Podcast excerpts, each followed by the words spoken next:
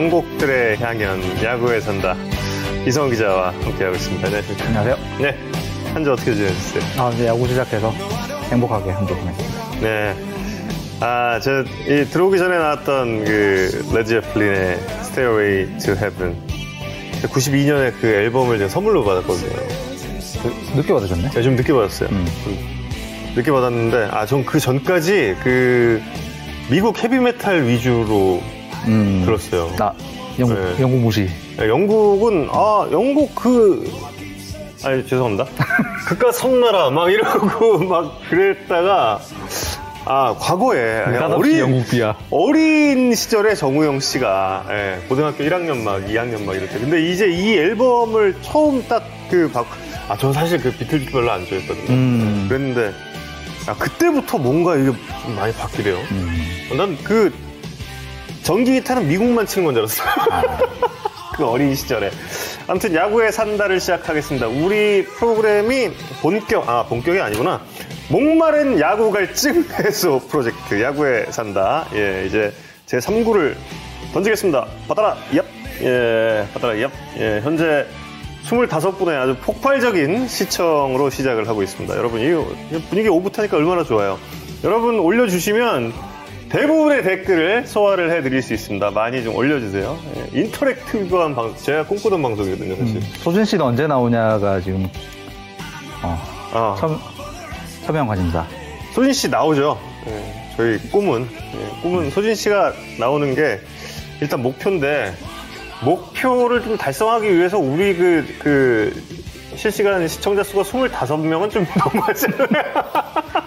그게 사실 유튜브, 아, 유튜브에서 저희가 아직 제대로 이육을 못 하고 있는데, 보니까 예. 그 저희 SBS 팟캐스트 브랜드 골룸 시리즈에 이제 첫 해부터 올라가기 시작했는데, 거기서는 그냥 폭발적이더라고요. 시- 폭발적입니까? 시작하자마자 바로 좋아요. 뭐. 아, 그렇습니까? 이게 40대 아재들의 비디오로는 승부가 안 되는 게 아닌가.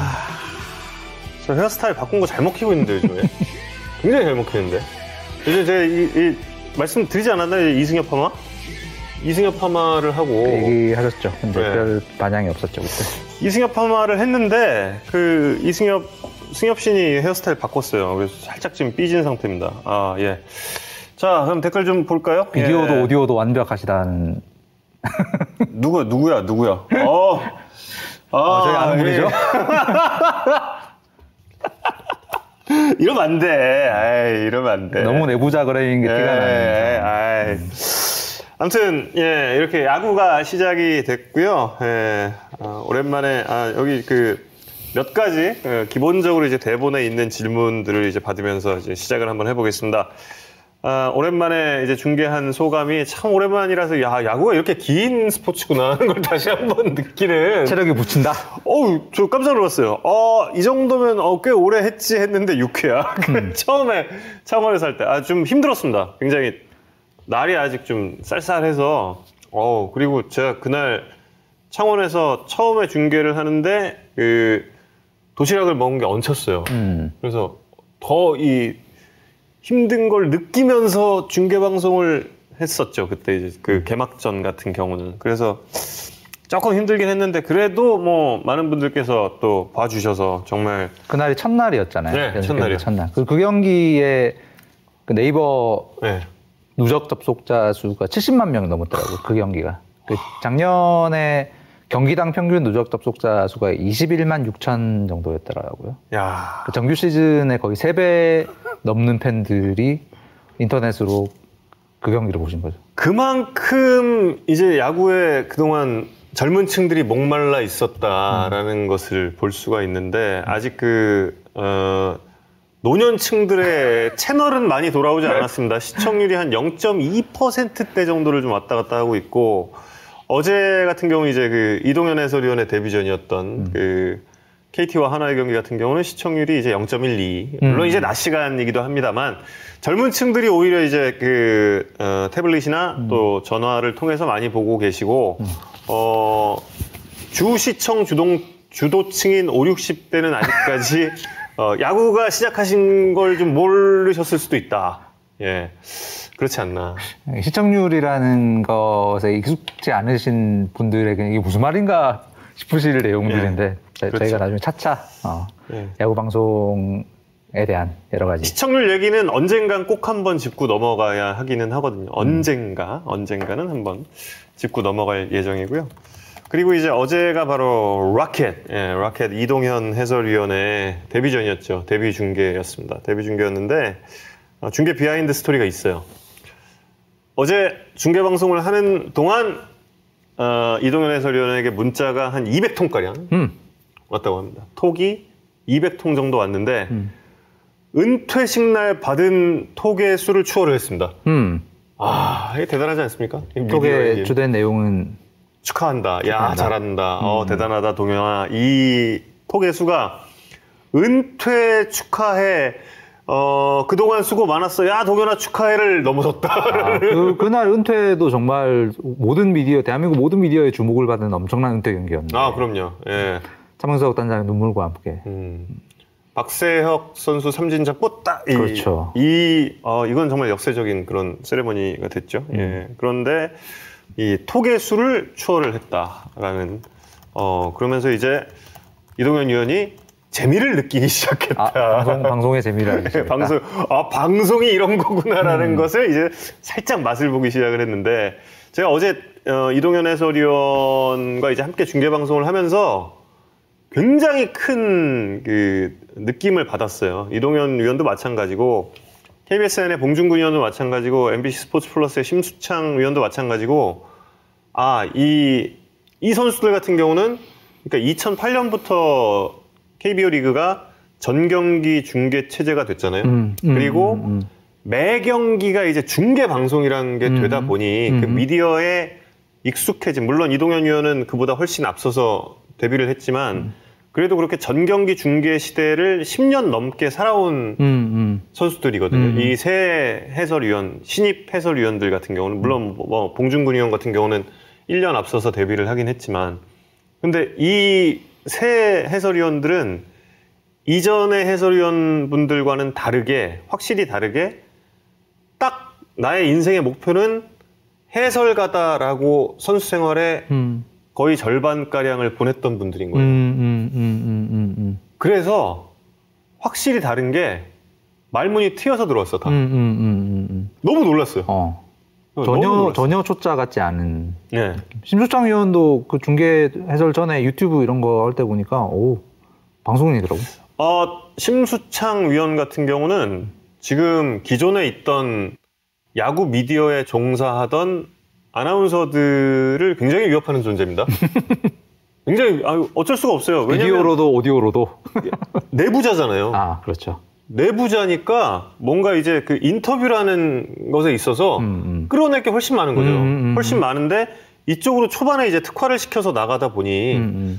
심수창 위원 같은 경우는 뭐 저희 같은 캐스터도 마찬가지지만 여자 아나운서들도 굉장히 위협을 할 수 있는 존재예요. 그리고 만약에 이제 심수창 위원 같은 경우는 어 여기서 이제 글빨까지 존재를 한다면 음, 음. 제2의 진바우튼도 가능한 음, 음, 음, 음, 음. 제2의 진바우튼도 가 물론 이제 폭로가 돼서는 안 되겠지만 어 굉장한 그런 그러고. 인재들이 이제 이 방송 쪽으로 들어오고 있다라는 그런 또 어, 새로운 또 뭔가 그 방송의 야구 방송의 세대 교체의 신호탄이 아닐까 더클랜빌 이런 ESPN 해설하는 사람들 같은 경우에는 실제로 본인이 낸 책의 상당 부분 본인이 쓰고 음.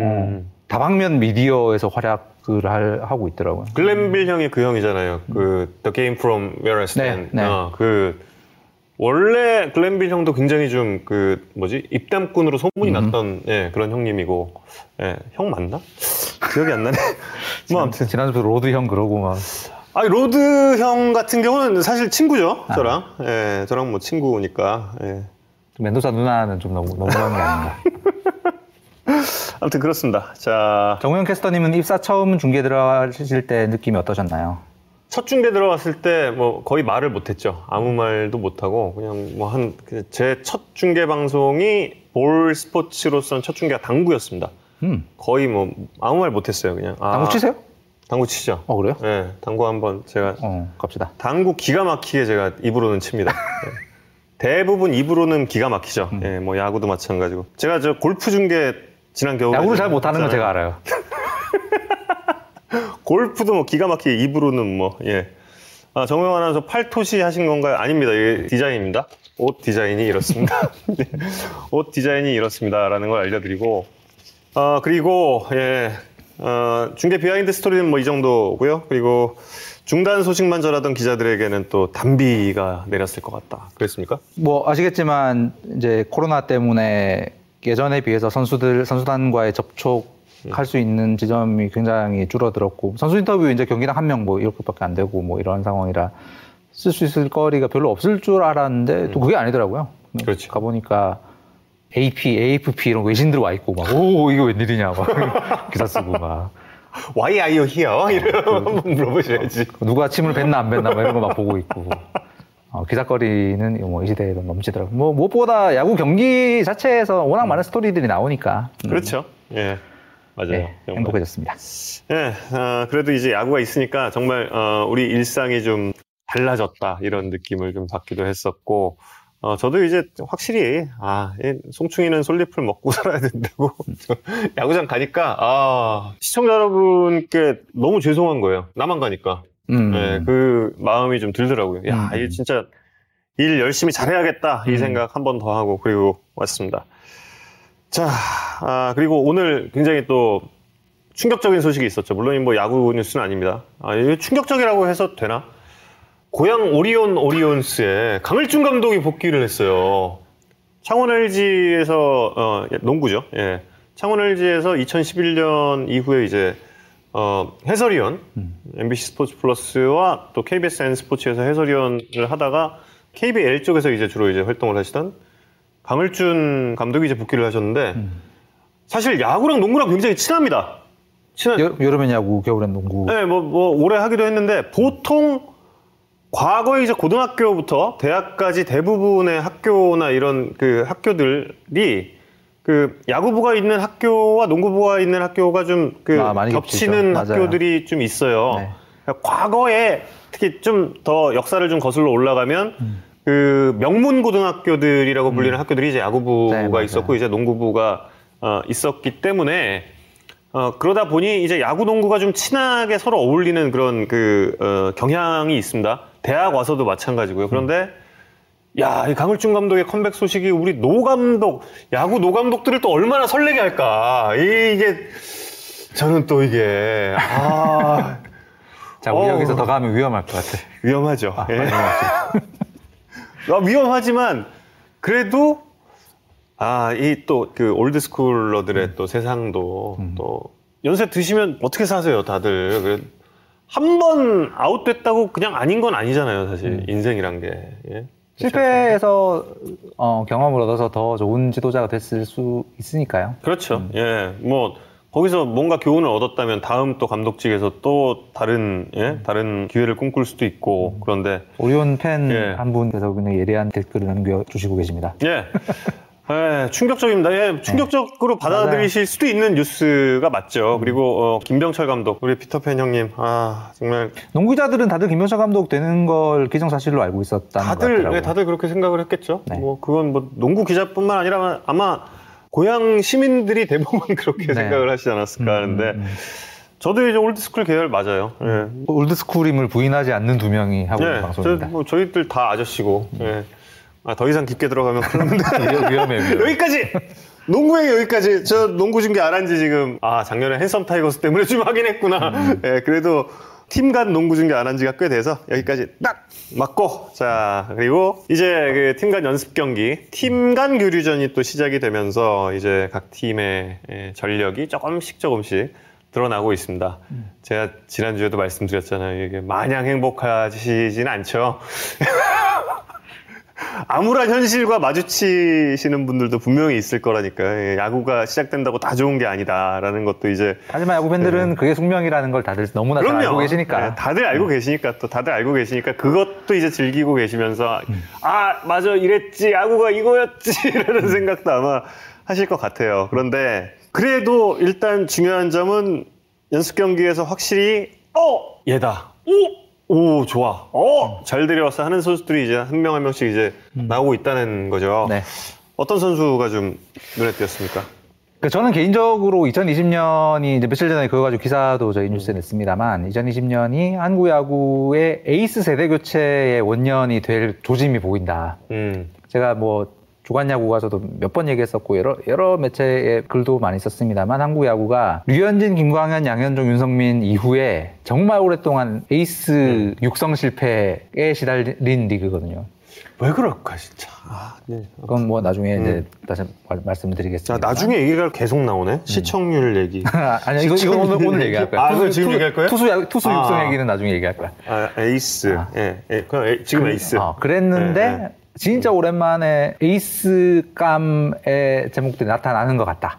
일단 작년에 이영하 선수 나타났고 음. 이번 연습 경기에 박세웅, 박세웅 선수 지난주 잠깐 얘기했습니다만 음. 박세웅 그다음에 최원태 선수. 최원태 선수 3년 연속 10승 하긴 했습니다만 조금보다 조금 더 컸으면 좋겠다라는 아쉬움이 있었잖아요. 근데 연습 경기 때 구속이 작년 시즌 평균보다 2km 더 빨라진 25세 이하의 우한 3명이 리그 최고 투수 토종 투수가 된 게 언제인지 너무 가물가물해서 찾아봤더니 2003년쯤이 마지막인 것 같더라고요. 음. 그때가 김진우, 배영수, 김수경 아, 25세 이하의 젊은 우한 3명이 있었던 때인데 그러네요. 예. 근데 그때 이 세 선수가 리그 최고 에이스라고 말하기 좀 뭐했던 거는 정민태, 송진우가 있었기 때문에 음. 다시 말하면 우리 리그에서 젊은 우완 에이스 3명을 볼 희귀한 기회가 오는 게 음. 아닌가. 너무 좋다. 예, 그것 때문에 설렜습니다. 예, 좋다. 이 좌우 근데 이제 그 사실 우리나라가 그 파이어볼러의 이 계보를 쭉 가다 보면 물론 그 전에 올라가면 또 이제 음. 뭐저 장태영 선생님이나 뭐 이런 분부터 이제 좌부터 시작을 하긴 하는데 그래도 이제 프로야구 들어오고 나서부터 이제 오른쪽은 이제 fireballer들이 나왔죠. 이제 네. 뭐 대표적으로 이제 그 동열이 형님이나 왜, 요즘에 왜 계속 이렇게 형님 하니? 선동열, 예, 최동원 이두 쌍두마차가 있었는데 여기 또 김신인 감독도 뭐 그렇죠. 예, 우한이었죠. 그 위에 이대진, 이대진. 뭐 정민태, 그렇죠. 정민철, 정민철. 예. 뭐 짧았지만 쭉쭉. 염종석, 음. 다 오른쪽인데 여기서 이제 그 소위 말하는 좌완 트로이카가 왔 고 거기에 뭐 삼성 차우찬까지 또또 음, 그렇죠. 왼쪽들이 대세가 됐다가 여기서 이제 또 그들의 계승자가 정말 오랫동안 나왔다. 음, 안 나왔죠. 안 나오고 있는데 그 와중에 나오고 있는 이 세 명. 이영하, 최원태, 박세용. 아, 기분 좋다. 저 최원태 선수 그 경기 제가 중계했잖아요. 아, 그때. 네네. 예, 음. 그 스튜디오 중계를 했었는데 사실 최원태 선수가 원래 포심으로 150 이상을 던질 수 있는 선수예요. 음, 음. 원래. 하지만 투심으로 갔죠. 네, 투심으로 갔고 음. 투심으로도 첫 해 초반 같은 경우는 구속이 그래도 140 후반대가 됐어요. 근데 첫 여름 나기 때 그때 이제 구속이 대폭 하락을 하고 음, 그 당시에 최원태 선수와 좀 이야기를 해보니까 아 좀 힘든 걸 느꼈다 음, 음. 이런 이야기를 했는데 그러면서 뭔가 그 이듬해부터는 이 개인적인 생각입니다. 본인의 뭐 구속이 안 올라오는 것에 대한 속상함도 좀 있었겠지만 음. 첫해그 힘든 걸 느끼고 어느 정도 이걸로 버텨내는 방법을 안 것 같아요. 음, 음, 음, 그러면서 이제 한 138 후반, 139 이 정도로도 음, 음. 통한다는 걸 알게 맞습니다. 되니까 투심 땅볼 유도형 투수로 그러니까요. 갔죠. 근데 거기서 지난 경기에서 딱 1회 147, 음. 145 딱 나오니까 어, 야 됐다 최원태. 아, 한국 야구 전체에 굉장히 큰 의미가 있는 구속이었습니다. 예. 자, 또 댓글도 볼까요? 원태인 선수도 기대합니다. 아, 음. 원태인 선수 기대되죠. 예. 당연합니다.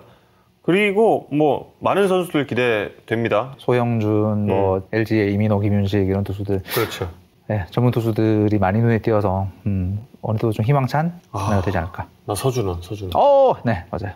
어우 깜짝. 저 그때 그 NC랑 연습 경기 개막전이었죠. 음. 그때 역시 또 예, 보면 지가 중계한 것만 기억나도 다 보면 지가 중계한 것만 그것만 최고의 경기를 맨날. 아유, 아무튼 야, 150. 음. 초반에 한 2회 정도까지 구속 유지 딱 되는 거 보면서 마지막에 교체하기 전까지도 140 중반까지 갔습니다. 음. 물론 이제 한 141, 2 갔다가 그래도 힘줘서 던질 때는 145 음. 이렇게 나오니까 야, 이 좋다. 그때 그 느낌 딱 받았어요. 한현희 투수가 어릴 때 아, 저렇게 성장해줬으면 좋겠다라고 싶은 모습 다시 보는 거예요. 아, 뭐 그렇죠. 한현희 선수가 지금 뭐 그렇게 안 큰다라는 얘기가 아니라 음. 서준 선수가 그때만큼의 좀 포텐을 보이고 있는 게 아닌가 라는 느낌이 들어서 네, 예. 반가운 얼굴 중에 하나였습니다. 윤성빈 선수도 그 대열에 들어가주면 좋겠어요. 물론입니다. 예. 이 선수들 다 무럭무럭 좀 성장해서 아, 저 지난 그 프리미어십이 한일전에서 느꼈던 그 음, 충격과 공포. 아, 아 진짜 그 좌절감, 진짜 아 열받아. 지금 생각해도 열받아. 그 그때 그게 9회 나온 그 야마사키인가 그 친구 빼고 음, 그 7, 8회 나왔던 157, 158 얘네들. 아, 나중에 그 얘기 하려고요. 아, 막 내려가서 때리고 싶었어요. 진짜. 이거 아, 저, 뭐, 뭐야, 왜, 아, 왜, 왜, 근데 뭐 이 같은 선수들 왜 고등학교 때까지는 비슷했는데 왜 도대체 우리는 왜 이래? 이랬던 마음이 이제 갑자기 우리 선수들 또 연습 경기 때 보니까 살짝 좀 녹기 시작해요. 아, 아, 아, 그래, 그래, 그래. 어, 우리도 있어. 우리도 있어. 이렇게 조금씩 이제 녹기 시작합니다. 아, 내년 WBC가 정상적으로 개최되면, 아유, 저도 걱정입니다. 예. 내년 올림픽도 걱정이에요, 지금. 아, 큰일이에요. 그리고 뭐 그리고 또. 개인적으로 눈에 띄었던 건, 그, 이건 정말 저 개인적인 느낌에 초장거리 홈런이 어, 많이 나오나 싶은 느낌이 있는 음. 거예요. 예. 그 로맥이 문학에서 때린 두 방, 음. 그다음에 로하스가 첫 두 경기에서 때린 거, 음. 그다음에 김재환 선수가 잠실의 좌중간을 넘겼는데 네. 그 왼쪽을 넘겼는데 작년에 찾아보니까 김재환 선수의 잠실 좌월 홈런이 하나도 없더라고요. 그리고 어제 LG 선수들 고척 도면서 네. 때린 홈런들도 그렇고, 어 작년에는 약간 못 보던 어. 비거리의 홈런들인데 그 수비수들이 아예 못 움직이는 예, 홈런들 있잖아요. 예, 예. 그런 홈런들이 갑자기 우르르 나오길래 어 올해는 홈런이 좀 더 나오려나? 어. 혹시 공이 뭐가 또 좀 바뀌었나? 네. 이게 그 뭐 이건 또 나중에 마- 말씀드릴 기회가 있을지 모르겠습니다만 작년 또, 또, 또, 추가. 아, 공, 공 이야기. 작년에 미국의 사이버메트릭스계에서 나왔던 연구 중에 제일 중요한 부분이 그 우리가 흔히 공의 특성, 네. 공이 공의 비거리를 좌우하는 특성으로 모든 리그들이 품질 관리를 하는 부분은 공의 반발 계수잖아요. 그러니까 이거는 소위 말하자면 땅에 튀었을 때 얼마나 튀어오르냐. 네. 뭐 이거 이거를 이제 품질 관리를 하는 건데 솔기도 있다면서요, 솔기. 작년에 세이메트릭스계에서 나왔던 연구들이 그거 말고도 리그가 품질 관리를 들여다보지 않는 요소들 예를 들어서 가죽의 재질, 음, 실밥의 음, 음, 음, 실, 실의 굵기 음. 이런 부분들이 공의 비거리에 영향을 끼치고 그래서 메이저리그가 갑자기 이 홈런이 폭증하고 막 이랬- 이랬던 부분들이 제조 공정의 아주 사소한 변화 음. 이런 것들이 영향을 끼쳤다라는 연구도 쏟아졌거든요. 네. 다시 말하면 우리하고, 우리하고도 KBO도 현재 품질 관리를 열심히 하고 있는데 그 제조 공정의 사소한 변화가 공의 특성 변화로 이어지나 혹시나 뭐 이런 이제 생각이 들었던 거죠. 변화가 있었어요? 그래서? 그래서 이제 알아봤더니 뭐 눈에 띄는 변화가 없다 뭐 이제 어. 이러고 그리고 이제, 이제 기록을 찾아보니까 네. 홈런이 있는 게 아니었습니다. 어. 홈런 빈도가 작년 시범 경기보다 오히려 줄었어요. 홈런이 어. 작년 시범 경기 때보다 오히려 약간 약간 덜 나오고 있는 상황입니다. 음. 그 전에 주간 야구에서도 한번 말씀드렸지만 네. 시범 경기 기록들 중에 믿을 거 하나도 없는데 정규 시즌과 연관이 있는 걸로 보이는 가장 대표적인 지표 중에 하나가 리그 전체의 홈런 빈도였거든요. 음. 그러니까 시범 경기 때 홈런이 자주 나오면 정규 시즌 때도 자주 나온다. 이거 그렇죠. 뭐 당연히 합리적인 얘기죠. 이거는 뭐. 그 시범 경기 썼- 썼던 공을 그대로 쓰고 그 선수들이 그대로 뛰니까 그리고 시범 경기 전체 리그 타석 수는 어느 정도의 샘플 사이즈가 확보가 네. 되기 때문에 근데 지금 너무 경기 수 작잖아요. 아, 아직까지 없죠. 네. 그래서 이제 좀더 봐야 되긴 한데 음. 현재까지의 홈런 빈도는 작년보다 뭐 큰 차이가 없거나 오히려 약간 음. 좀 줄었더라. 음. 그래서 뭐 아직 올해 뭐 공에 뭐 변화가 있다거나 뭐 홈런이 더 많이 나올 거라거나 이런 걸 이야기할 수는 없다. 음. 그런데 이제 많은 팀들 사실 사실 올 겨울에 몇몇 팀들은 이제 소위 말하는 슬림화에 중점을 둔 트레이닝을 했고 어떤 팀들은 음. 그럼에도 불구하고 웨이트 트레이닝과 어, 벌크업 이런 식의 피지컬이 중요하다는 방향을 간 팀들이 있는데 음. 이둘 사이의 격차가 좀 벌어질 수도 있나라는 그냥 이거 혼자만의 가정. 음. 그래서 이거 초반 시즌 들어가면 초반에 주목해서 보려고 작성하고 있습니다.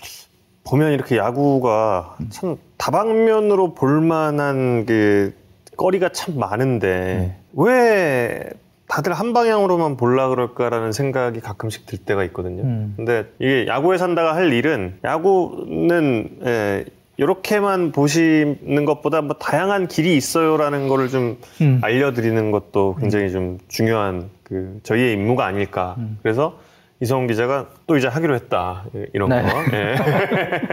이런 거 이제 하기로 말씀, 했다. 말씀드리는 건 시범 경기로 봤을 때 작년보다 홈런이 더 마- 많이 나올 거라는 조짐은 현재까지는 없다 음. 네. 정도로만 보시면 되겠습니다. 초대형 홈런이 이제 가끔씩 나오고는 있지만 이게 이제 어, 그냥 그 착시 효과였다. 예, 네, 그리고 거죠. 저- 예. 너무 이 음. 눈에 띄는 것 때문에 어 음. 그런가라고 해서 데이터를 봤더니 아직은 아니더라. 예. 자, 그러면 마운드 최강팀과 타격 최강팀 예상 요건 한번 해볼게요. 마운드 최강팀, 타격 최강팀 예상은 저는 개인적으로 이건 뭐 네, 개인 의견입니다. 아, 마운드 최강팀은 키움 봅니다. 키움 보고 타격 최강팀은 NC 보고 있습니다. 일단 예, 이렇게 생각을 하고 있습니다. 예. 그냥 방어율 평균 자책점만 나중에 따지면은 저는 1등은 두산일 가능성이 높지 않을까. 평균 자책점은 그리고 득점은 SK와 두산의 접전이 아닐까. 음, 아, 저는 그 마운드 최강팀을 생각을 할 때, 아, 지난 시즌의 그 FIP나 WHIP로 봤을 때, 아, 지난 시즌의 키움도 나쁘질 않았어요. 나쁘질 않았는데, 그런데, 아, 이 팀이 이제 손혁 감독이 왔다는 거죠. 음흠. 손혁 감독이 왔으면, 사실 지난 시즌에 나이트 코치의 투수진 전반적인 운영이 아니라 경기에서의 나이트 코치의 운영에 대해서는 고개를 갸웃하는 부분들이 음, 음. 국내 야구인들 중에서 상당히 많았습니다. 음, 음, 음. 근데 이 부분에 있어서 경기에 손혁 감독과 나이트 코치가 어떤 시너지 효과가 날지 모르겠는데 지난 시즌보다는 조금 더 좀 적극적으로 개입하지 않을까. 음. 그래서 물론 사실 어, 손혁 코치가 지금의 키움의 투수력에 판도 깔고 갔다가 다시 온 거잖아요. 음흠. 물론 이제 매니저로 왔지만 어, 뭔가 좀 어, 나이트 코치가 지난해 조금 아쉬웠던 부분, 우리 국내 야구 팬들, 아, 야구인들이 느꼈던 그런 아쉬운 부분을 손혁 코치가 좀 채워주면서 긍정적으로 발전할 경우에는 좀 에, 최강의 투수력의 팀이 되지 않을까 생각을 하고 최강의 타격의 팀은 NC가 아니 그냥 그 depth 자체가 좀 너무 음, 두껍, 음, 네, 음. 두텁더라고요. 그래서 저는 어 거기에 이제 그 창원 NC 파크, 음흠. 창원 NC 파크가 뭔가 좀 타자 친화적인 네, park factor 예, 보면 실제로 그렇습니다. 그런 구장님에 또 더불어서 뭔가 어, NC가 올해 좀 타격에서 좀 큰 일을 내지 않을까 생각을 했습니다. 타격은 그래도 두산이 아예 뭐, 물론이죠. 물론 우승팀. 아이, 당연히. 예. 자, 그럼 김지찬 선수와 지금부터 이야기를 나눠 보겠습니다. 김지찬 선수가 이제 예, 전화 연결이 됐네요. 네, 안녕하십니까. 예, 안녕하세요. 안녕하십니까. 예, 야구에 산다 정우영입니다. 네, 안녕하십니까. 예. 안녕하세요. 이성훈입니다. 김찬 선수 요즘에 네. 좀 어떻게 지내고 있습니까? 어, 그냥 시합하고 또 운동하고 쉴 땐 그냥 잘 쉬면서 있습니다. 예, 예. 그 프로에서 이제 최근에 뭐 연습 경기뿐만 아니라 또 그 전에 이제 청백전 뛰어보면서 어떤 느낌이었는지 궁금한데요. 청백전 말고 다른 팀이랑 처음 이렇게 해보고 했는데 또 청백전이랑은 또 색다르고 예. 더 재미, 재밌었던 것 같습니다. 아, 예. 그렇죠. 예.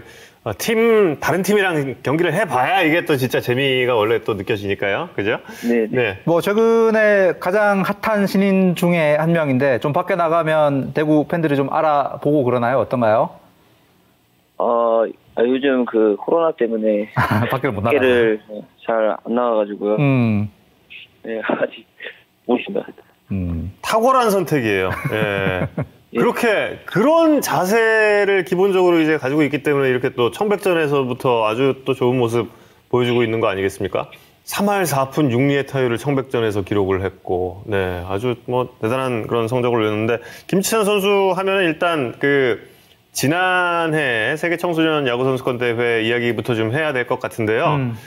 어, 지난해 세계 선수권 대회에서 타격상, 수비상, 도루상의 올스타까지 선정이 됐단 말이에요. 네네. 그 경기, 그 대회를 좀 돌아보면 본인에게 좀 어떤 느낌이었나요? 그 대회가. 그 대회로 인해서 좀 더 제가 더 발전하고 좀 더 성장할 수 있는 그런 계기가 됐던 것 같습니다. 예. 사실 그 대회에서 정말 너- 너무너무 눈부신 활약을 펼쳤는데 그 중에서도 이제 야구 좋아하시는 분들에게 기억이 남는 장면은 그 번트 두 번이었던 것 같아요. 한일전 때 번트, 네덜란드전 번트. 네, 네. 근데 그게 이제 실제로 김지찬 선수가 의도를 해서 그렇게 된 거냐에 대해서 감론을박도 좀 있었는데 그- 벌써 저희 여기 들어오기 전에 이성훈 기자랑 저랑 이거 한번 예, 한번 붙고 들어왔어요. 의도한 거다 운이었다. 그 이거, 이거 대답 무지 중요합니다. 투수 예. 키를 살짝 넘겨서 유격수 앞에서 백스핀이 걸려서 거기 딱 멈춰선 번트 있잖아요. 네, 네. 의도한 거였나요? 그거요? 네. 솔직히 얘기하자면 의도한 건 아닙니다. 야, 이겼다! 이겼다! 아니, 왜- 아니 왜냐하면 아까 그 라운고 강봉수 감독님이랑 잠깐 통화를 했었는데 네, 네. 그렇게 번트 힘 조절과 스핀 조절하는 연습을 정말 하루에 천 개씩 했던 악바리 선수가 그 기술을 가지고 있었다. 그래서 그 거기 실전에서 그걸 재현할 수 있었다라고 강봉수 감독님은 주장을 하셨거든요. 아, 아닌가요? 아 솔직히 그 그런 연습은 많이 했는데 네. 시합 때 그리고 그때가 아마 8회였어요. 8회 두 점 뒤지고 있던 노아우 그 상황에서 그렇게 무리한 번트를 제가 시도하지 않았을 겁니다. 아, 굴리려고 했, 했는데 떴다. 아, 네, 정말 운이 좋아가지고. 아, 정말. 감독님의 예. 그냥 제자 사랑의 그럼요. 사랑이었던 예. 거죠. 아, 그게 또 감독님의 마음입니다. 네. 네, 아, 지난 그 세계선수권대회 때 어, 5할 2푼 8리의 타율을 기록하면서 타격왕에 올랐고 어, 미국의 로버트 하셀 3세 아주 유서 깊은 집안인가 보죠. 3세예요. 네, 3세가 5할 1푼 4리의 타율. 어, 뭐 압도적인 그런 기량으로 이렇게 또 타격왕이 됐습니다. 그리고 이제 아, 프로에 와보니까 프로 선배들의 공이 좀 어떻습니까? 그 고교 때에 그렇게 느꼈던 것과 또 세계 선수권 대회에 외국 선수들과의 그렇게 또 맞부딪히면서 했던 그런 공들과 우리 프로 선배들의 공 좀 어떻게 느꼈나요? 확실히 고등학교 때보다 확실히 투수 볼이 더 힘도 있고 변화구 같은 것도 확실히 좋아가지고 더 어려운 것 같습니다. 아, 예. 그럼 그렇게 그 어려움을 극복하기 위해서 본인이 좀 어떤 노력을 하고 있는지도 궁금한데요? 어, 맨날 분석하면서도 연습도 맨날 야간에 나와서 하고 뭐 연습밖에 없는 것 같습니다. 네. 김영달 코치께서 그 말씀 하시더라고요. 항상 혼자서 제일 열심히 경산에서 어, 가장 열심히 하는 선수였다고. 어, 본인의 야구를 계속 유지하라는 말씀 하셨다는데 고등학교 때 이야기를 조금 더 여쭤보고 싶은 게 하나 더 있는데 강봉수 감독께서 또 자랑을 하신 게 김지찬 선수가 운동도 열심히 하지만 심지어 공부까지 잘하는 선수였다라고 말씀하시던데 맞나요? 공부요? 네. 공부 그냥 어 잘하지는 않았는데요. 어 근데 내신이 4등급, 5등급? 그러니까 공부의 끈을 어, 어, 네네. 놓지 않고 있었다는 좀 본인이 어. 좀 그렇게 공부 학업과 운동을 같이 어, 해야겠다라고 생각한 좀 계기 같은 게 있었나요? 그래도 제가 뭐냐 뭐 시험이나 뭐 이런 거 수행평가 이런 거 있으면은 그냥 막 대충 대충 이런 이런 게 싫어가지고 어, 그런 거 할 때마다 뭐 아는, 아는 대로 그냥 열심히 음. 풀었습니다. 풀고 그냥 열심히 했는데 그게 좀 좋았던 것 같습니다. 음. 네. 그리고 감독님이 말씀하신 하루에 번트 연, 연습 천 개씩 했다. 이거 사실입니까? 아, 통계까지 모르겠고 네. 그냥 좀 많이 하긴 했습니다. 음. 음, 어, 일단 지금 김지찬 선수가 우리 리그에서 등록 된 그, 어, 키와 어, 몸무게로 봤을 때는 상당히 좀 작은 편이잖아요. 우리 리그에서. 네네. 예. 그런데, 어, 본인이 좀 여기에 대해서는 어떻게 느끼고 있는지 궁금한데요. 작다고 뭐 저는 전혀 못할 거 없다고 생각하고요. 음. 큰 사람보다 잘하면 되니까 그런 생각하고 또 나을 거면은 뭐 애매한 것보다 제일 작은 게 저는 좋다고 생각합니다. 아, 예. 아마 본격적으로 리그에 돌입하게 될 경우에는 이제 김선빈 선수와 비교하는 그런 뭐 기사들도 이미 좀, 지금도. 예, 뭐 많이 나올 것 같고 굉장히 또 김선빈 선수와 좀 많이 비교를 당할 것도 같거든요. 어, 본인이 봤을 때 물론 이제 김선빈 선수는 뭐 이미 지금 10년 차도 넘은 대단한 또 또 대단한 커리어를 쌓은 선수지만 본인과 이제 김선빈 선수와의 그런 그 차이점이나 뭐 내가 그래도 우리 선빈이 형보다는 뭐 앞으로 이런 거는 더 잘할 수 있을 것 같다 이런 점은 또 어떤 게 있나요? 그냥 저는 나중에 다 모든 면에서 잘하고 싶습니다. 어, 김선빈 선수가 타격왕도 했는데 본인도 이제 그런 점에 대해서도 좀 욕심이 있는 건가요? 이제 욕심보다는 이제 뭐 연차 쌓이고 이제 시합 많이 하고 하다 보면은 잘할 수 있을 것 같습니다. 그 고등학교 때 활약의 소문을 하나 더 확인하고 싶은 게 있는데 고등학교 3년 동안 홈런 이 세 개가 기록이 돼 있던데 이 세 개가 전부 다 inside park 홈런이라는 게 사실입니까? 음, 네, 하나는 2학년 때 쳤고요. 네. 그리고 나머지 두 개는 3학년 때. 근데 그 셋 다가. inside park 홈런이에요. 네, 네, 맞습니다. 어, 100m 몇 초에 뛰어요? 100m요? 네. 그렇게 막 딱, 딱 이렇게. 정식으로 되진 않았고. 100m에서 재본 적은 없는데 그냥 여기 경산 처음 와가지고 네. 체력 테스트 했을 때 그때 11초 01인가 11초 01. 음, 네, 그렇게 알고 있습니다. 본인이 뛰었던 빠르네요. 팀에서 본인보다 빠른 선수를 보신 적이 있나요? 여, 여기서요? 아니 어, 어리, 어릴 그동안 때부터 어릴 때부터. 지금까지 쭉. 어, 없, 없었던 것 같습니다. 그렇죠. 아, 네. 아, 프로필로 보니까 미국에서 태어난 게 맞아요? 아, 네네. 아, 그 미국에서 언제까지 살았던 거죠? 저요? 아마 두 살 때까지 살다가 온 것 같습니다. 아, 어, 혹시 그렇다면 이거 저 그 제가 네티즌 질문인데요.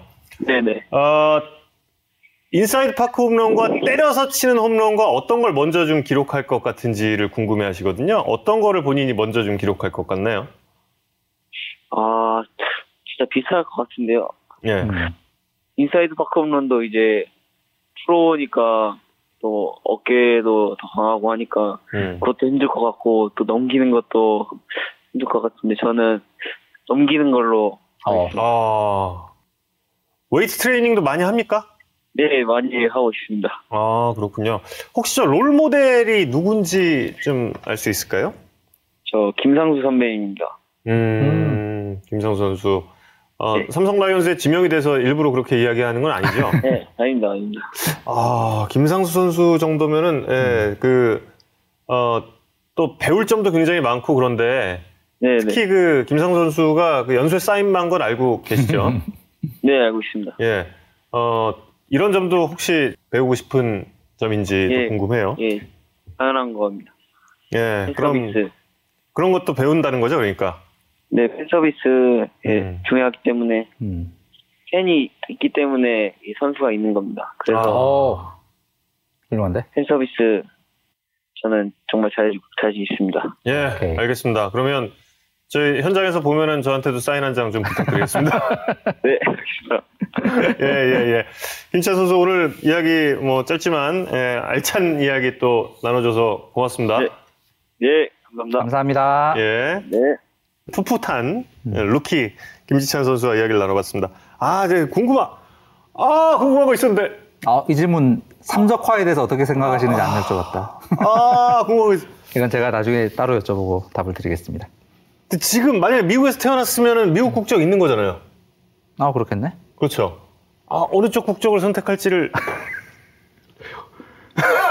왜 이제 시작할, 이제 시작하려는 선수를 죽이려고 왜 그래. 아, 아, 이거 생각이 늦게 났어. 아, 어쨌든 확실한 건 아깝다. 진짜 한국 프로야구 혹은 어쩌면 세계적으로 굉장히 드문 스타일의 야구를 할 선수가 나타났다. 음. 아, 강봉수 감독 말씀 잠깐 드렸습니다만 강 감독이 LG의 올드 팬들은 기억하실 거예요. 90년대 중반에 LG의 좌완 계투요원으로 활약하셨던 분인데 예.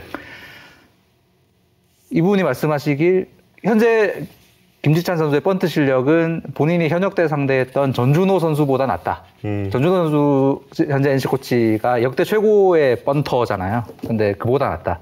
번트 장인이고 현재 교류전에서 아직 번트 실력은 안 보여주고 있는데 이거 하기 시작하면 어, 정말 어마어마할 거다. 이 이야기를 음. 잠깐 좀 밖에 나가서 이제 그 이성훈 기자와 이야기를 했어요. 음. 그러니까 그 이렇게 번트를 대서 투스키를 넘겼고 그 유격수가 하는 곳에서 이제 백스핀이 왔던 이런 것도 이제 연습을 했다라는 것이 이제 어, 감독의 주장이었어요. 강봉수 네. 감독의 주장이었는데 음. 저는 그 얘기를 듣고 이거 만화다. 뻥이다. 이거 말이 안 된다. 이거 말이 안 돼. 제가 역대 들어본 그 음. 이야기 중에 제일 말이 안 되는 스토리 중에 하나다. 예, 아니, 이두 번째, 두 번째인데, 그 두 가지, 하나가 뭐였냐면, 하나가 뭐였냐면, 어떤 선수가, 그, 프로야구 이, 이 실화예요.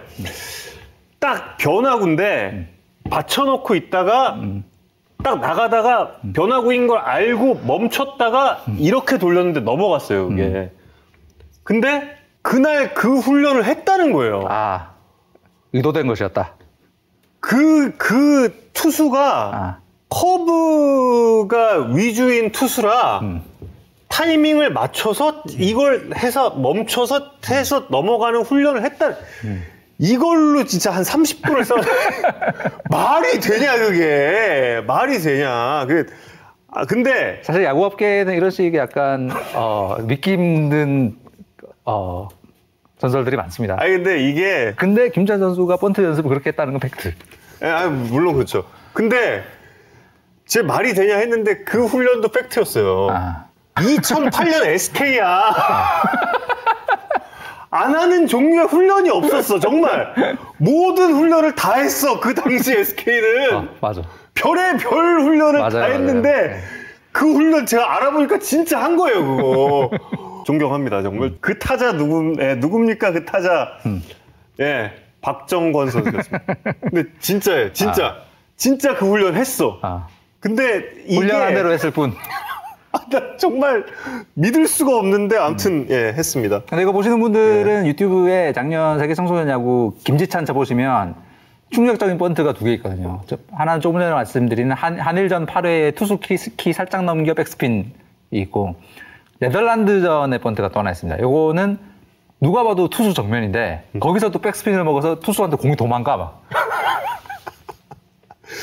이제 감독님의 그 주장은 연습한 거였다. 김지찬 선수의 큰 무기가 하나 지금 공개가 된 거예요. 네. 이렇게 되면. 근데 요걸 아직 교류전에서 안 보여주고 있어요. 아, 예. 과연 언제 보여줄까? 음. 딱, 어, 그 어떻게 번트를 대야지 백스핀이 먹지? 아무튼. 하여튼 역대급 네. 번트 장인일 가능성은 대단히 높다. 예, 한번 기대를 하겠습니다. 그런데 어, 뭐 김지찬 선수도 이제 프로 선수들의 그런 그 어, 또 구질에 또 적응을 해야겠죠. 이제 우리가 할 아주 중요한 이야기가 있습니다. 중요한 이야기. 바로 KBO가 144경기를 이제 모두 소화를 하기로 했죠. 그런데 감독들의 반대 의견이 이 팀 저 팀에서 막 솟아 나왔습니다. 음. 어, 여기에 대해서 이성훈 기자 음, 어떻게 취재를 했는지 궁금한데요. 일단 바- 이 100만 내경기로 결정된 이제 지난 KBO 이사회에서는 약간 이제 천만양론이 있었다고 하는데 뭐 정확히는 100만 내경기파 대 135경기파가 있었다고 해요. 어, 논의가 됐던 주된 논점은 올 시즌이 정상적으로 중단 없이 갈 확률은 낮다. 음, 코로나 때문에. 음, 이게 이제 일본에서도 계속 이제 2차 유행의 가능성 그렇죠. 를 이야기를 하고 있는 상황이고 했을 때 미리 조금 줄여놓고 가는 것이 맞느냐 아니면 하다가 중단이 되면 그때 발빠르게 대처를 해서 중, 이 경기 수를 줄이는 게 맞느냐에 대한 토론이었다고 해요. 거기서 다수결로 일단 시작 시작을 100만 대경기로 하고 중단이 될 경우에는 거기에 맞서 경기 수를 줄이자는 쪽으로 결정이 됐다고 하고 이제 감독님들이 이제 하는 100만 내경기 무리다라는 주장은 분명히 일리가 있습니다.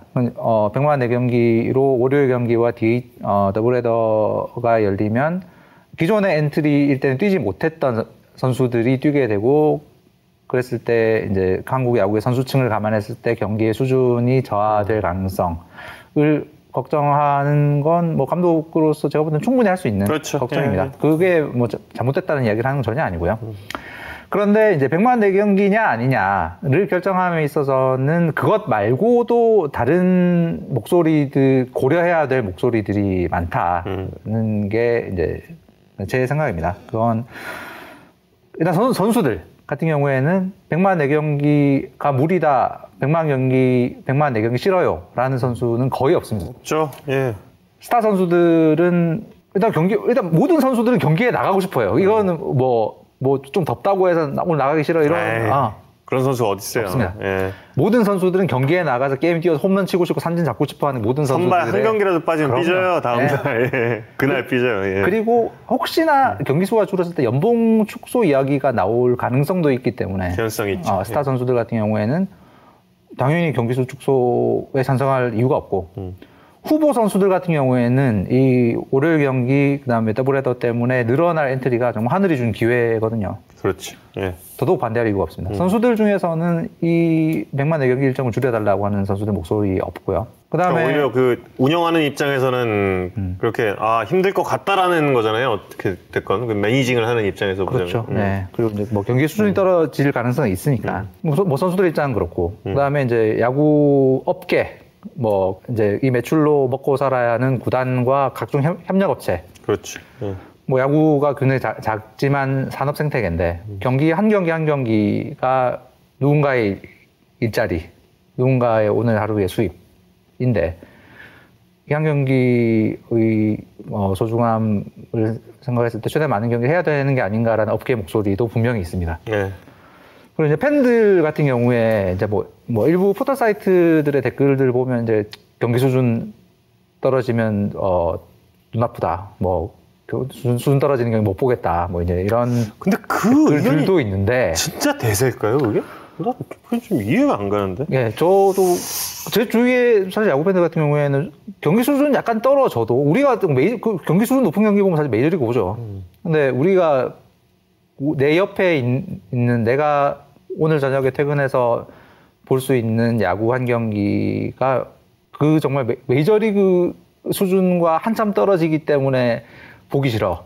일까? 아니면 음, 수준은 조금 낮더라도 오늘 내가 응원하는 선수가 뛰는 경기를 보고 싶고 하는 마음이 더 클까를 생각하면 오히려 음, 후자의 마음이 조금 과소 대표되고 있는 게 아닌가라는 생각도 들고 그래서 어, 100만 내 경기냐 아니냐를 이렇게 흑백으로 딱 가릴 수 있는 어느 쪽이 옳다라고 말할 수 있는 쉬운 문제가 아니다라는 게 제 개인적인 생각이고 게다가 이 코로나의 변수까지 있는 상황에서는 음, 어느 쪽으로 쉽게 결정할 수 있는 문제가 아니다. 신중하게 리그는 결정을 해야 하고 100만 내경기로 결정한 것도 충분한 근거가 있는 이야기다라는 생각입니다.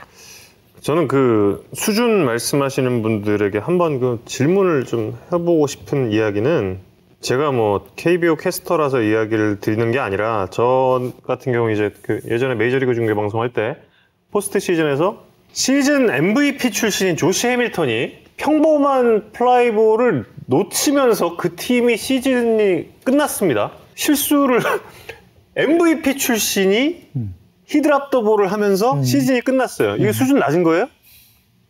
그 플레이가 소위 말하는 아니 우리나라 에러 많고 뭐 이렇다고 해서 수준 떨어진다고 이야기를 하는데 그럼 메이저리그 수준 떨어지겠네? 리그 MVP가 그것도 포스트 시즌 경기에서 공 떨어뜨리고 그 팀이 elimination game에서 그냥 제거가 됐는데 아니 야구는 그냥 실수예요 실수. 다들 실수. 하는 실수를 얼마나 안 하느냐. 이 이게 이제 중요한 스포츠인데 아 글쎄요. 저뭐 그렇습니다. 메이저리그 중계 방송할 때는 그랬어요. 솔직한 마음이. 아 쟤들 똑같네. 일본 야구 중계 방송할 때 그랬습니다. 아유 얘들 똑같아 이게 보다 보면 드는 생각이거든요. 근데 우리나라 보면서 왜 우리나라의 야구는 폄하 되고 폄훼 해야만 하는지. 그리고 그것이 정말로 여론인지. 그러니까 그게 정말 궁금한 거죠. 예, 뭐 그러나 뭐 여기에 대해서 뭐 더 이상 그쵸? 예, 지금 뭐 한 분께서 좀 써주셨는데 그런 수준 싸움- 높은 리그도 사인, 사인 훔치고 사인 훔치는 리그인데 쓰레기통에 쓰레기 깡통에 막 이러고 하는 리그인데 그건 수준 높습니까? 저는 뭐 모르겠어요. 그렇다고 뭐 제가 메이저리그랑 싸우고 싶다는 생각은 아니에요. 예. 그리고 그 메이저리그에서 예- 예전에 이제 만들어 팔던 DVD 중에 blooper 시리즈 그 blooper가 우리로 말 말도 안 되는 예, 예. 실수 네. 모음 그거 보면 한국 팬들이 조롱하는 그 몇 배 이상의 저번 희한. 희한한 실수들이 너무 너무 많아요. 많죠. 아니 당장에 머니볼 영화 보세요.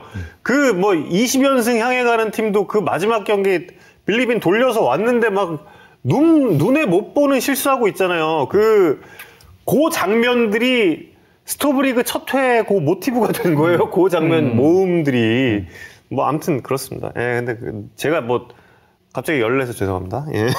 그리고 이 바- 그 100만 내, 내경기 때문에 분명히 이제 현장에 감독님들이 좀 더 이제 스트레스를 받고 음. 선수층 때문에 고민을 더 많이 하게 될 건 맞는데 그렇죠. 이건 제 개인적인 희망은 이 선수층에 대한 고민이 아까 말씀드렸던 이 육성에 대한 조금 더 깊은 고민과 시스템 현대화로 이어져, 이어지는 계기가 됐으면 좋겠다라는 바람이 있습니다. 음. 그렇죠.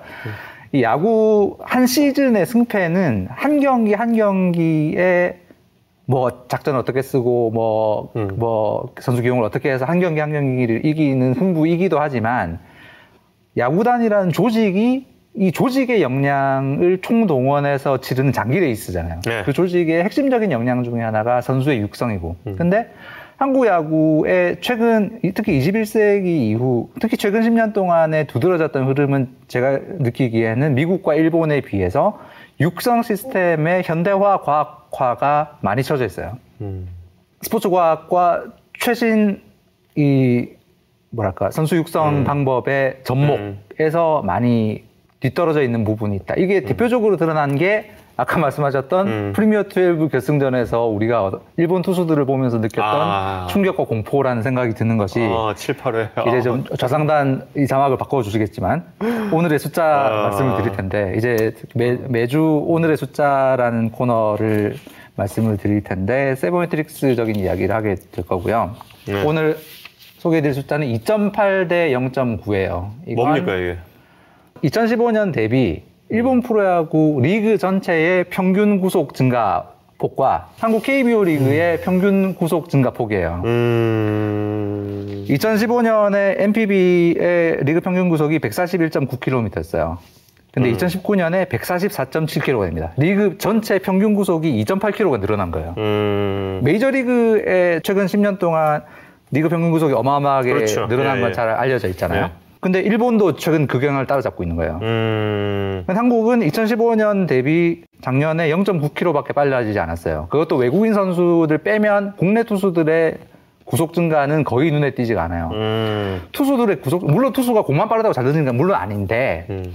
구속 증가는 다른 조건들이 동일하다고 쳤을 때 선수 투수의 훈련의 과학화, physical을 키우는 과학적인 트레이닝 방법, 투, 투수의 가장 효율적인 힘을 쓰게 만드는 투구 모션의 개발 이런 것들이 어우러졌을 때 리그 전체의 구속 증가가 이루어지는 거거든요. 그렇죠. 예. 이번 겨울에 롯데가 왜 윤성빈 선수랑 몇몇 투수들을 미국의 그 Driveline Baseball이라는 데 보내서 훈련을 시켰잖아요. Driveline Baseball은 미국에서 이런 구속 증가의 음. 훈련 방법에 특화된 사설 아카데미로 이제 야구 팬들 뭐 너무나 잘 알려져 있는데 음. 이제 메이저리그 팀들은 이런 그 사설 훈련 기관들과 외부의 이제 학계의 연구 성과들 이런 네. 것들을 구단 내부로 끌어들여서 투수와 타자의 이제 기량 향상들을 도입한 지 굉장히 오래됐죠 지금. 네. 어, 그 그런 경쟁은 너무나 치열하게 현재 벌어지고 있고 일본도 그 경향을 따라가고 있고 음. 한국은 이제 시작했는데 빨리 따라잡아야 한다. 음. 그러지 않으면 작년 프리미어 12 때의 그 충격을 또 받을 수 있다. 저는 올 시즌에 모든 팀들이 느낄 선수층과 육성의 중요성이 이거, 이것이 발전하는 계기로 이어졌으면 하는 바람이 있습니다. 예. 데이빗 킴님께서 구속 증가는 한국 아니- 높을 거 아닙니다. 아니에요 지금. 예. 지금 현격한 차이가 지금 나고 있고 현격하게 좀 차이가 나고 있고. 그 우리가 작년 프리미어 12 물론 그 투수들 구속 보면서도 깜짝 놀랐고 그렇죠. 타자들 이 몸 보고도 몸, 깜짝 몸. 놀랐잖아요. 음. 일본 야구 하면 흔히 생각해도 일본 야구는 다들 옛날 뭐 이치로 니시오카 뭐 음. 이런 선수들의 호리호리하고 그냥 대고 나가고 음. 뭐 이런 야구라고 생각하고 치면서 뛰고 네. 이거. 음. 그게 작년에. 일본 일본 야구 일본 야구 대표팀의 그 중심 타자들의 몸은 전부 박병호. 음. 네, 한국 야구가 빨리 음, 현대화 어, 업그레이드를 이루어야 됩니다. 근데 정말 열받았던 게 음. 전부 박병호인데 음. 아 나만해 다 아, 키가 키가 아, 타이트해. 그래서 아 이게 정말 좀 뭔가 필요하겠다. 그런데 우리나라에 일본 지도자들이 왔었잖아요. 음. 그- 그분들 뭐 하신 거냐고. 그분들이 야구를 하셨던 시대의 일본 야구와 지금의 일본 야구가 다른 거죠. 그 sabermetrics 그 미국의 이제 무슨 FanGraphs.com 뭐 음. Baseball Prospectus.com 이런 그 sabermetrics 사이트들에 가면 이 구인 광고들이 올라와요. 예를 들어서 뭐 LA 다저스에서 그 baseball R&D 팀의 그 연구 연구원 뽑는다. 음. 뭐 이런 그 구단들의 이제 데이터와 스포츠 과학 관련된 인재들을 뽑을 때 그런데 이제 구인 광고들 많이 내거든요. 몇 년 전부터 일본 팀들이 거기다 광고를 내기 시작해요. 음... 우리 구단 와서 일하라고. 음... 아 그렇구나. 우리도 빨리 광고 냅시다. 예. 아니 저 그 일본 코치 분들이 왔었잖아요. 그리고 제가 가장 궁금했던 점은 오차이 코치가 음. 오차이 코치는 일본에서도 1군 코치였잖아요. 음. 그런데 왜 삼성 투수들이 몇 년간 있었, 물론 이제 육선발, 어, 그, 삼성 왕조의 초기 육선발을 여름에 잠시 잠시 이제 하면서 뭔가 한숨 돌리는 운용이라든지 이런 부분에 있어서는 높은 평가를 음. 당연히 하죠. 예. 그런데 선수들의 지금 이야기했던 그런 그, 어, 뭔가 드라마틱한 기량 발전이라든지 또 구속 증가라든지 이런 부분은 과연 있었는가? 저 이게 좀 궁금하기도 하고 제가 정말 궁금한 정말 개인적으로 너무 궁금했는데 이대현 선수가 같은 팀이었잖아요. 음, 음, 이대현 선수가 일본에서 같은 음. 팀이었죠. 음. 근데 뭐 거기에서 있었던 뭐 루머나 이런 것들도 분명히 있습니다. 네, 들려왔던 얘기들이 몇 가지 있긴 해요. 근데 그거는 뭐 다 덮어두고 이대현 선수가 한 시즌을 거기서 뭐 전반기 굉장히 좋았죠. 그리고 후반기에 조금 안 좋았어요. 그런데 우리 대표팀의 프리미어십이 그 1기 대표팀에 이대현 선수 있었잖아요. 근데 소위 말하는 나쁜 습관 음. 우리가 분석해서 이대훈 선수 알려줬잖아요. 우리 팀에서 알려줬. 근데 한 시즌 같이 하면서 왜 그 세밀하고 마이크로하게 야구를 본다는 그 곳에서 그렇게 다른 자세로 포크볼과 빠른 볼을 던지도록 한 시즌을 그냥 방치했었을까? 이게 전 너무 궁금해요. 물론 대놓고 물어보진 못했습니다. 예. 네. 물어보기 힘들- 힘들었겠네. 이 물어. 물어볼 수 없죠. 예. 근데 이제는 더 물어볼 수가 없는데 어쩌면 이대현 선수가 구단에서 중점을 들인 선수가 그때 아니었을 가능성이 있죠. 예. 왜안 알려줬지? 자세가 다르다며. 이대현 선수 그냥 한 시즌 보면서 그냥 이렇게 그냥, 어, 전반기에 잘했으니까 그냥 했던 선수인가? 뭐 이런 생각? 그냥 그렇습니다. 뭐 언젠가는 저도 한번 물어보면서 답을 찾고 싶은 이야기긴 한데 그 기회가 과연 확실한 건 올까? 이렇게 어떤 용한 지도자가 음. 쪽집게 과외를 해서 딱 이거 하면 너 이렇게 바뀌어. 네. 이 물론 이런 일이 절대 없다는 건 아니지만 음. 이 가능성보다는 과학화 현대화된 시스템으로 선수를 기르는 그 음. 시스템이 훨씬 좋은 육성 성과를 낼 가능성이 음. 앞, 특히 앞으로는 더 높다. 그리고 이것에 이것이 앞으로 구단들의 승부의 포인트가 될. 근데 뭐 그 일본의 그 구성 늘리는 뭐 있다며 그 프로 팀들의 무슨 뭐 바이오 메카닉인가 뭔가 뭐 그거 뭐 아무튼 제 정확히는 못 듣, 이- 기- 이름은 기억 안 나는데. 하여튼, 아니, 그 있으면 그거 좀, 이, 예, 아무튼. 우리 팀도 이제 시도하고 있으니까 네, 빨리 그 Driveline, 제, 아, 그, 왕천밍이 마지막에. 거기는 아닙니다. 거기? 플로리다에 있는 다른. 아, 분이죠. 플로리다예요? 네. 아니, 거기는 좀 되게 초라하던데.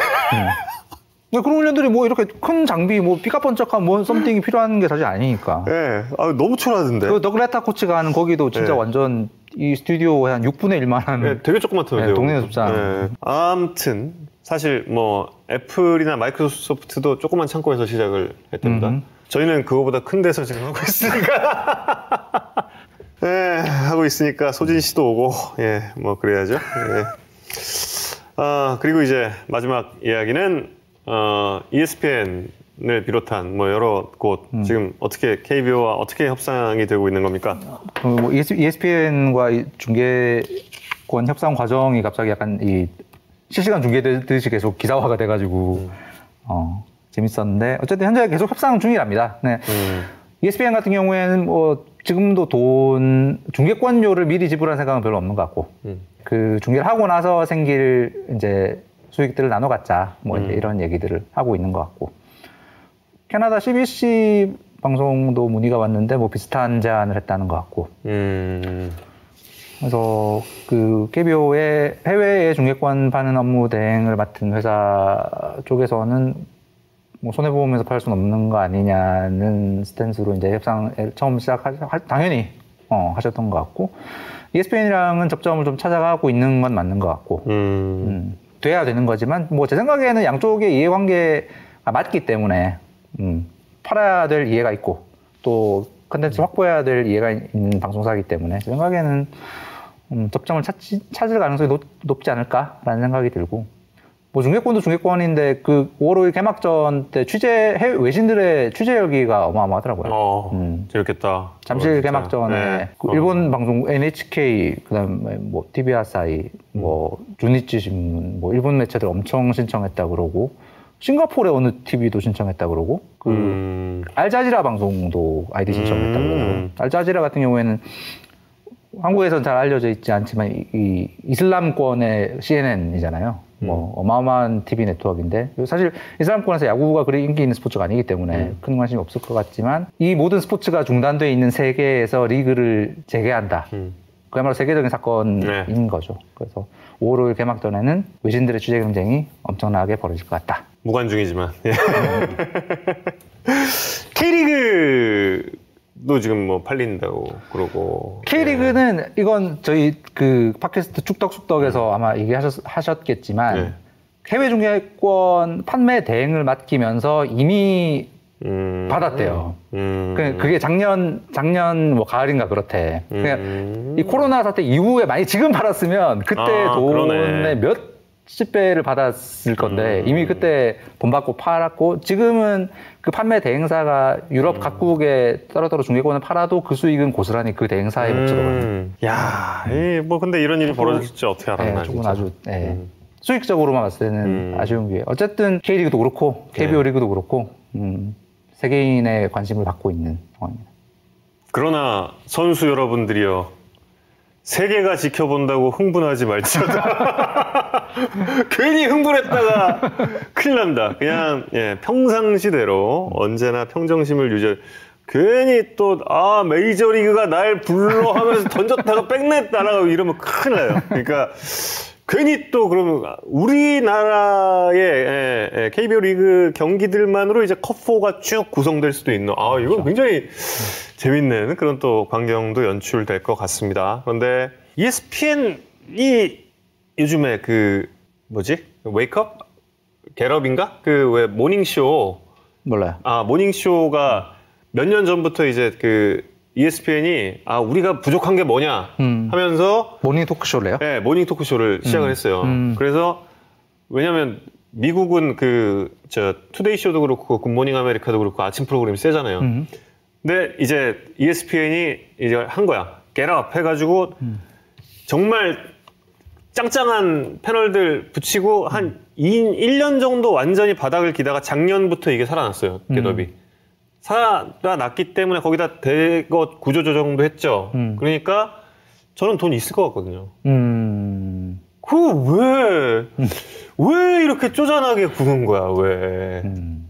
왜, 왜, 왜 쪼잔하게. 그냥 쉐어하지 말고 그냥 삽시다, 인간적으로. 그, 예, ESPN 아침마당 맞아요. 예, 적절한 비유, 적절한 비유입니다. 예. 해외 진출 김치국 마시고 계신 정우영 캐스터라는 지적에 대해서 어떻게 네, 생각하세요? 저요? 음. 어, 그런 얘기 있어요? 아, 어디, 어디? 우영 씨 콜이 스포츠센터에 나올 수 있겠다. 아, 괜찮. 아, 저는 이미 올라왔습니다. 저기, 그, 그 여러 번 여러 번 나왔잖아. 한동민 굿바이 그때 이미 예. 그, 좀 괜찮았습니다 그 반응. 이 캐스터 수- 저 수입해 와야 된다 막 이러고 그런 나름 저예좀 아, 한동민 굿바이 콜이 그때 계획 없었다가 나왔다 그랬나? 그때 아막 이거 굿바이는 계획이 없었죠. 그러고 나서 했던 멘트가 예, 그, 그 다음이 이제, 예. 홈 들어오고 나서. 예. 음. 굿바이는 자주 하는 그렇죠. 거예요. 굿바이 자주 하는 건데. 네, 굿바이는 자주 하는 건데, 굿바이는 굿바이니까 자주 하는 건데, 이제 그 돌면서 한 얘기들은 그냥. 뭐라 예. 그랬지 그때? 잠 한, 한동민이 이, 아, 이 시리즈의 작별을 구합니다. 뭐 그거랑? SK 와이번스가 이 가을에 가장 높은 곳으로 아, 맞아, 맞아, 예, 맞아. 보고 아, 보고 맞아. 음. 그거는 간단 그거는 뭐 별거 아니라 그거는 사실 원래 제가 그 전까지는 이제 가을에 가장 깊은을 좀 추구를 하고 있었는데 음.